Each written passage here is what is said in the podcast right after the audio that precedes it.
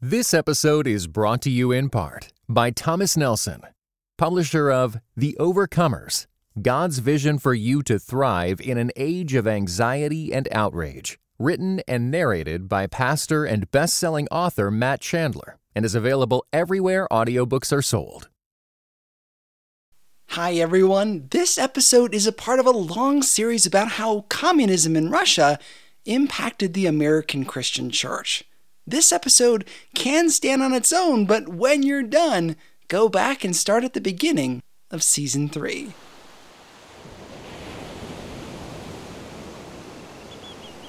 The shipping container was not invented until 1956.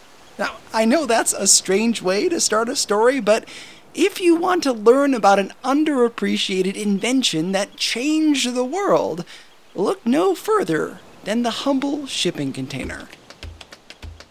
You know, those big long rectangles that cross the ocean on cargo ships. When they reach land, they are loaded onto trains or trucks without adapters or whatchamacallits. They're uniform. They have specific dimensions so they fit wherever you need them. Boats, trains, trucks, and really any kind of transportation.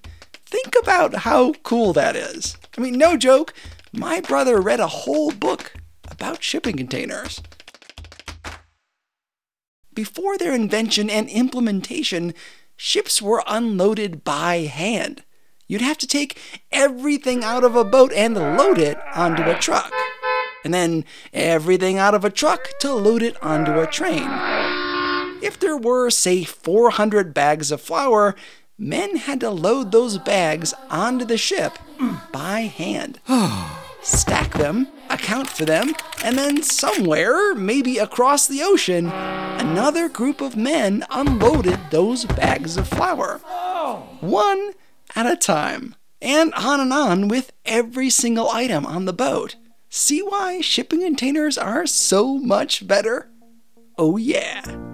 These men who had to pull every item off of a boat were called longshoremen. Their work was dangerous, tedious, and with long hours. Then there was the way they were hired. Not by a company as an employee, but each morning the men went down to the docks and were lined up, chosen one by one. There was no guarantee that they would get picked, which opened the market for bribery. Imagine looking for work every single day. We take it for granted that we can get up in the morning and go to work knowing that our job will be there for us. They didn't have that luxury. And as anyone who has done manual labor knows, you can only get away with it for so long. Eventually, the human body breaks down. You need a safety net in case you hurt yourself or the ravages of old age become too much. These struggles bubbled and churned for decades. Little strikes broke out without enacting real change. And then came the Great Depression. And with it, Franklin Delano Roosevelt and the New Deal, a plan to pull the country from its quagmire.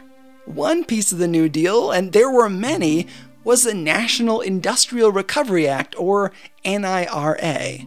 Section 7A of NIRA gave labor rights a new advantage the right to organize and bargain collectively without interference from their employers.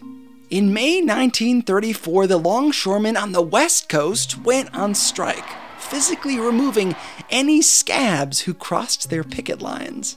Shipping companies hired professionals who went around the country breaking strikes.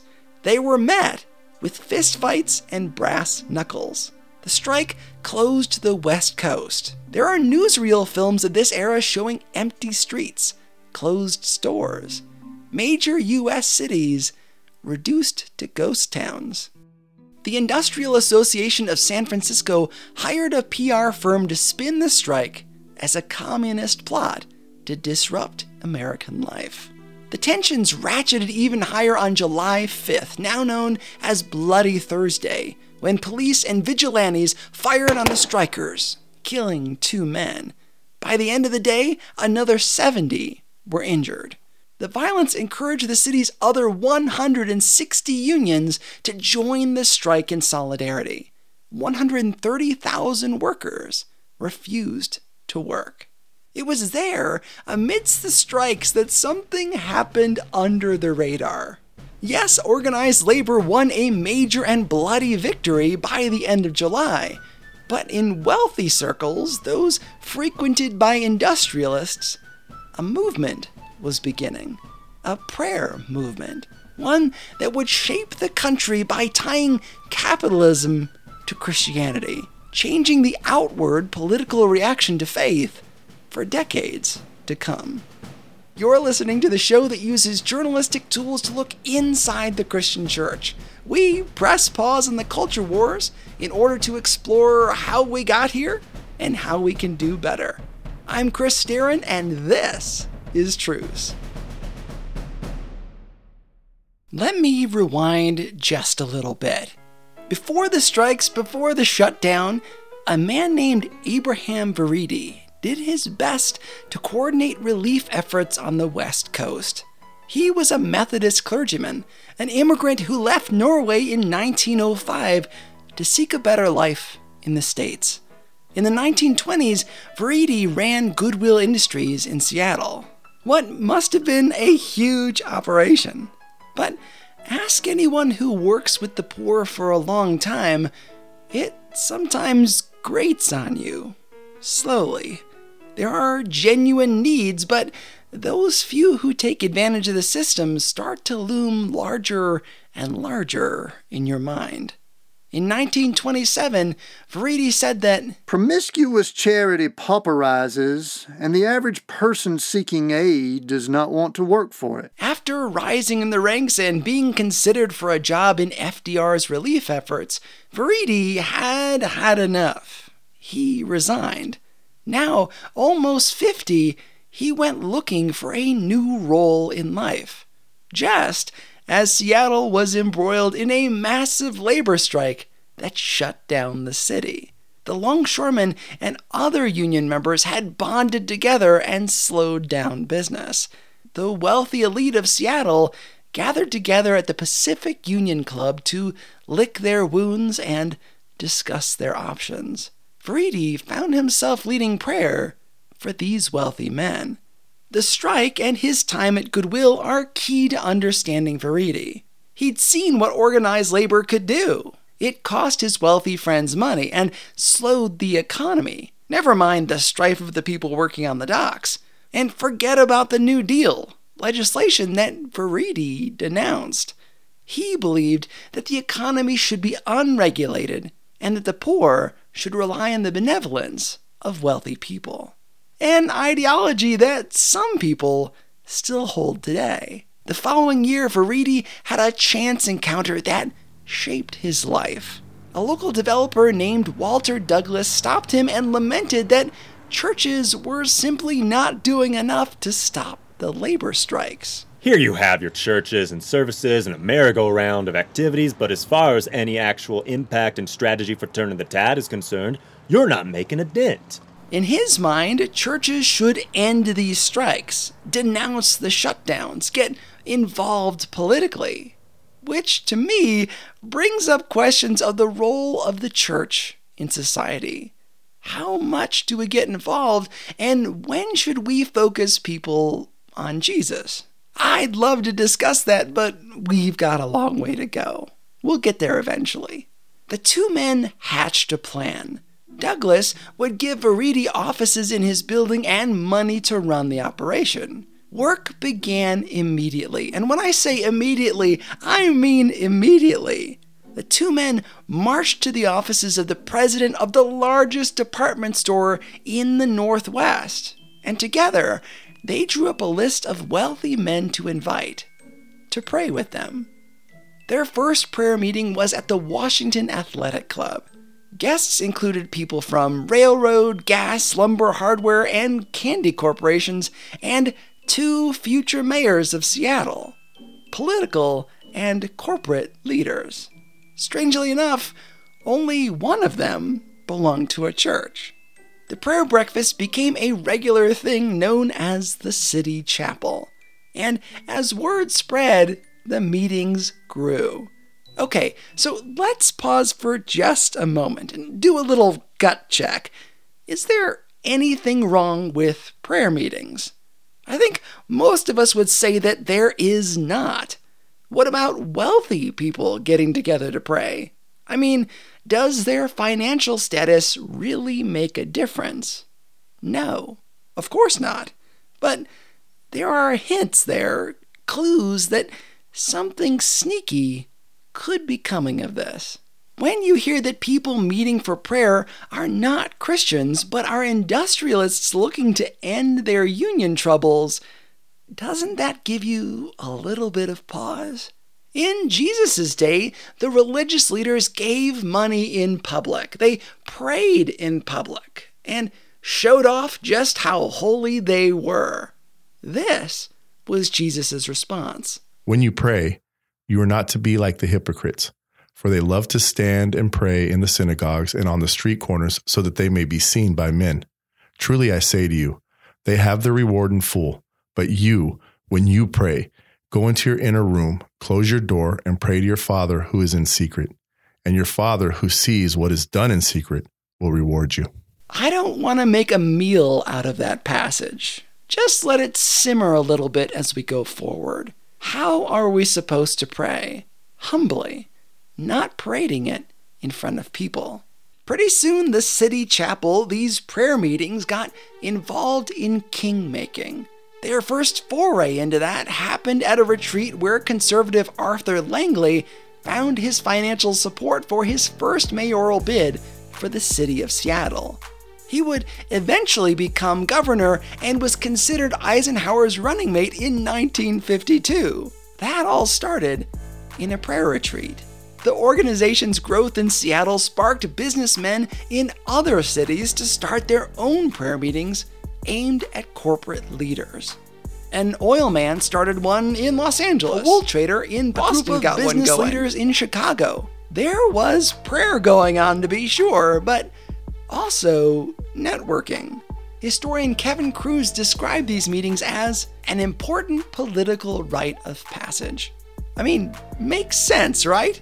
If there are business people and politicians meeting and you want to have influence, you're gonna go where they are, whether you're religious or not.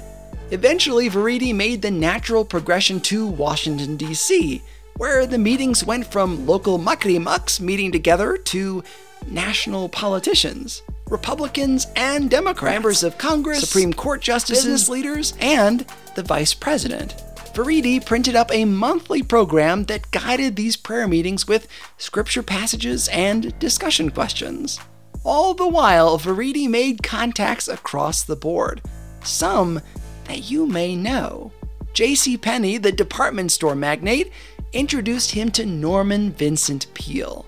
Longtime listeners may recognize that name. He's the guy who wrote the book The Power of Positive Thinking, which encourages people to think and talk positively to bring about their desired outcomes. It's basically the precursor to The Secret well before Oprah's book club. One of the people who would attend Norman Vincent Peale's church and hear his preaching on positive words about oneself was a little boy named Donald Trump. Vereide framed his movement simply as Christ or communism. He believed the antidote to communism, which was inherently atheistic according to Karl Marx, was Christianity. Collectivism and labor movements could be combated with capitalism and prayer. These little meetings, which started with just a few people, these gatherings of the wealthy and connected, were about to go big. We'll continue our story after this commercial break.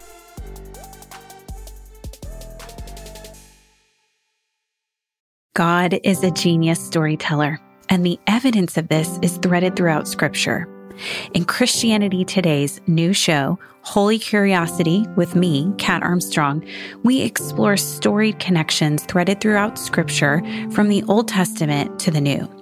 Our first mini series, Connecting Dinah and the Woman at the Well, welcomes experts like doctors Tim Mackie and Diane Langberg to give us insight and context into the physical location and meaning of these two stories. These stories will spark holy curiosity in your own faith because once you see these connections, you can't unsee them. God wastes no person, place, or thing. Listen and subscribe to Holy Curiosity with Kat Armstrong on your favorite podcast platform. Enter Senator Frank Carlson. Carlson was one of Vereide's closest friends in Congress.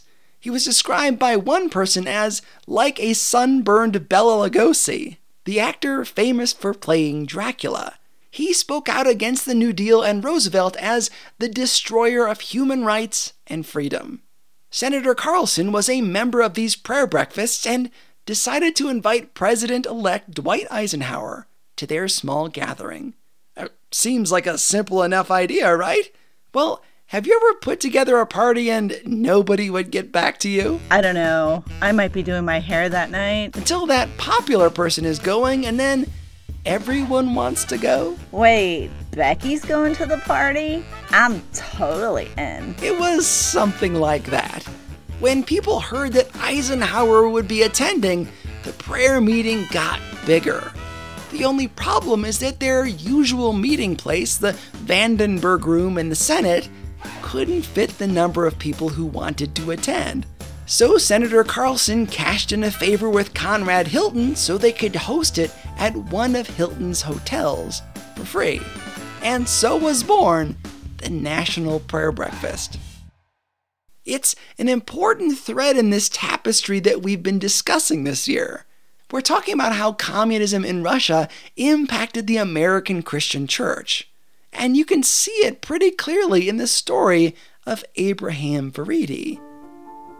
The late 1800s and early 1900s in industrial parts of the world were all about labor. How would we treat workers? What should the working conditions and hours be? Should they be allowed to unionize? People like Vereide saw in the unions a sort of mini communism because they took the role of the individual to bargain with their employer over their pay and collectivized it, pooled it collectivization was seen as one building block of communism, one little nudge closer to Joseph Stalin. And the New Deal was seen as a play by Roosevelt to gain more power for himself.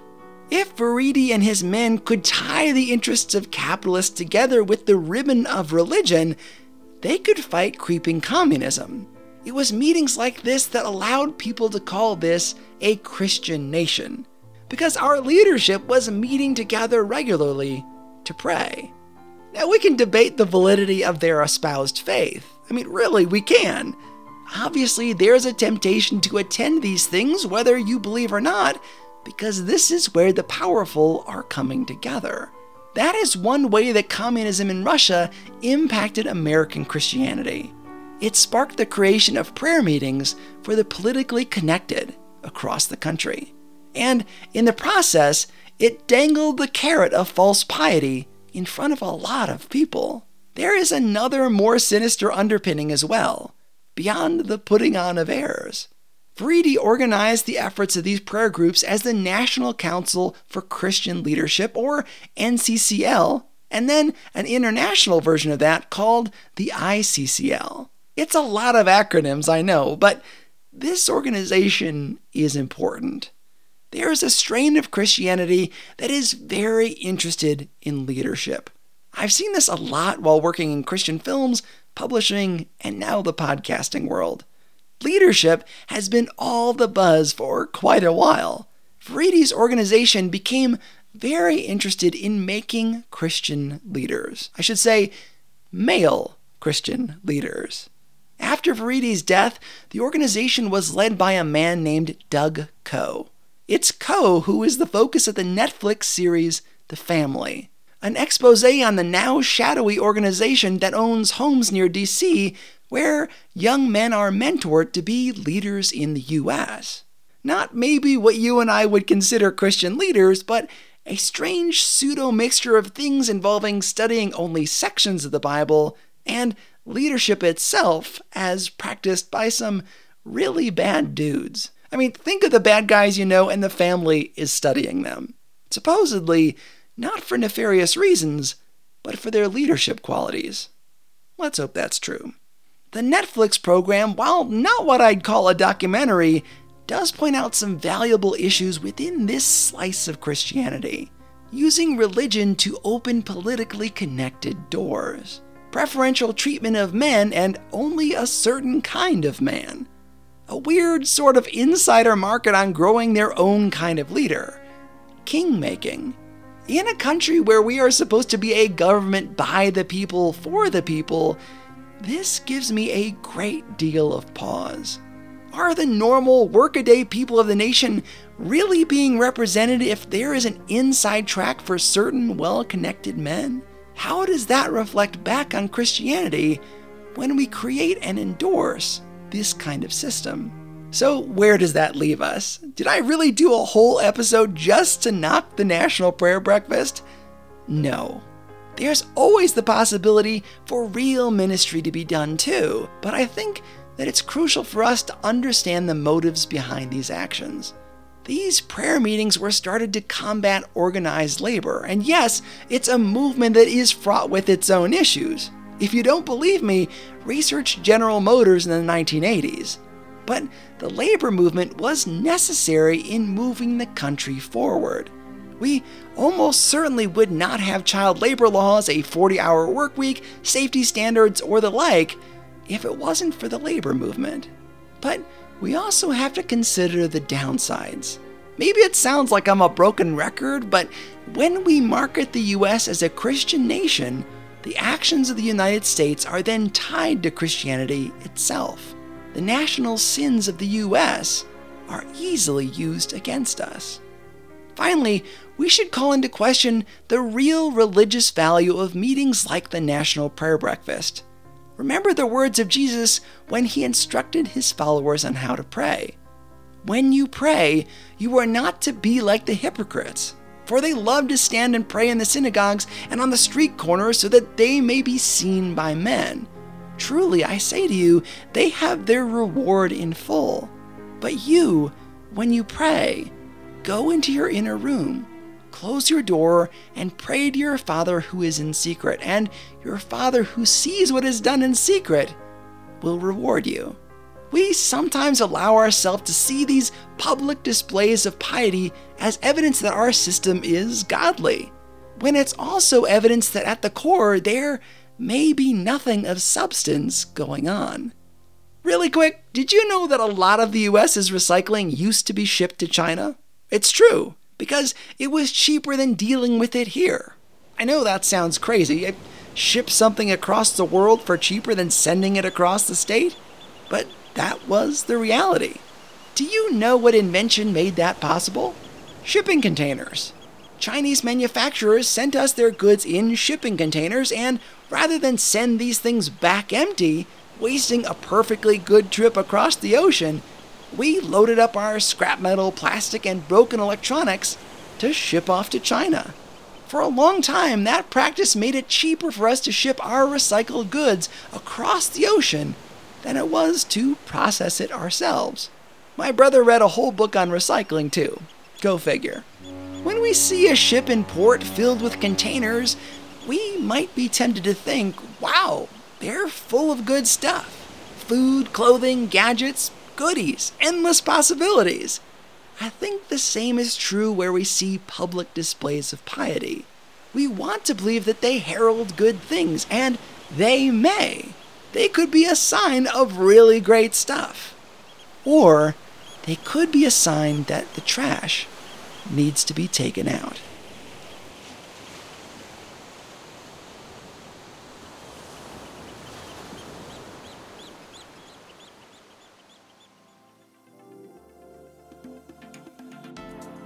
Special thanks to everybody who gave me their voices for this episode, including Shea and Michelle Watson of the Pantry Podcast, Annie Quinnell of the Unstoppable Solo Mom podcast, and Tim and JK Winders of the Seek, Go, Create podcast. Much of the research for this week stemmed from the excellent book One Nation Under God by Kevin Kruse. Mr. Kruse chose not to be on the show, but I still want to recommend his research. Other source material can be found on our website at trucepodcast.com. When you're there, you can listen to our complete archives and join our email list where you'll get access to our free Media Fast curriculum and curriculum for our Empire of the Game from a few weeks ago. There, you'll also find ways to donate to the show. Have you ever heard anything quite like this podcast before? I'm guessing no. It's mostly a one man operation, and I'm working towards the goal of doing this full time. Your donation of any amount can help me reach that goal. And donating via Patreon will give you access to our bonus interviews, episodes, and insider only updates. Learn more at trucepodcast.com. Also, I've set the goal of reaching 1,000 downloads per episode by the end of the summer. We have to more than double the number of listeners to do that. So I need your help. Would you take out your phone and text or call somebody right now to let them know that you appreciate Truce? It would make a huge difference. Want to help even more? Leave the show a review on your podcasting app. We got this one in recently from TFE Tim. It reads How did we get to where we are, spiritually and politically? Truce does a great job asking questions that are rarely asked in our modern culture. This podcast is a breath of fresh air in the stifling dogmatic culture that we now live in. Thanks for your kind words. Your reviews will help people find the show, so please go ahead and post one. And for my super nerdy friends out there, I mentioned that you might be interested in learning about the rise and fall of auto worker unions in the US. Again, super nerdy. There's a great book called Crash Course the American automobile industry's road to bankruptcy and bailout and beyond by Paul Ingrassia. I'd also love for you to check out my movies, Bringing Up Bobby and Between the Walls, and my ebook, Cradle Robber, which you can get on any of your ebook platforms, and it's super cheap, so why not? God willing, we'll be back in two weeks with more. I'm Chris Staron, and this is Truce.